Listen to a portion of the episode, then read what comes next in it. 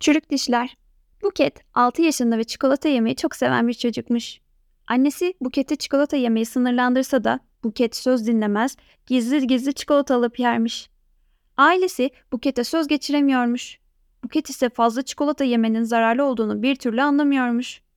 Okul çıkışı harçlığıyla gidip yine çikolata almış. Çikolatasını yerken dişi sızım sızım sızlamaya başlamış. Ne olduğunu anlayamamış. Bu sızı geçtikçe ağrıya dönüşmeye başlamış. Buket çikolatasını bile bitirememiş ağrıdan. Evine gitmek için yola koyulmuş. Gidene kadar 10 dakikalık yol Buket'e bir saat gibi gelmiş. Ağrısı o kadar çokmuş ki eve girdiğinde ağlayarak annesinin yanına koşmuş.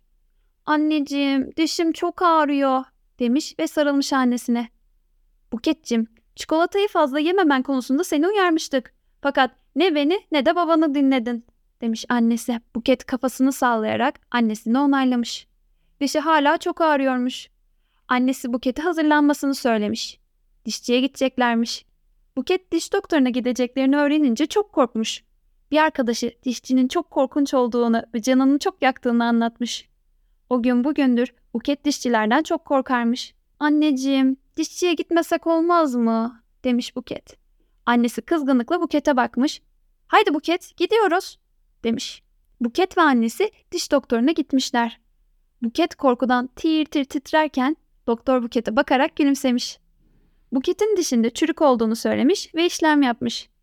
Buket'in birkaç saat bir şey yememesi gerektiğini söylemiş ve bu kadar fazla çikolata yemeye devam ederse diğer dişlerinin de çürüyeceğini söylemiş. Buket dişlerinin çürümesini istemiyormuş.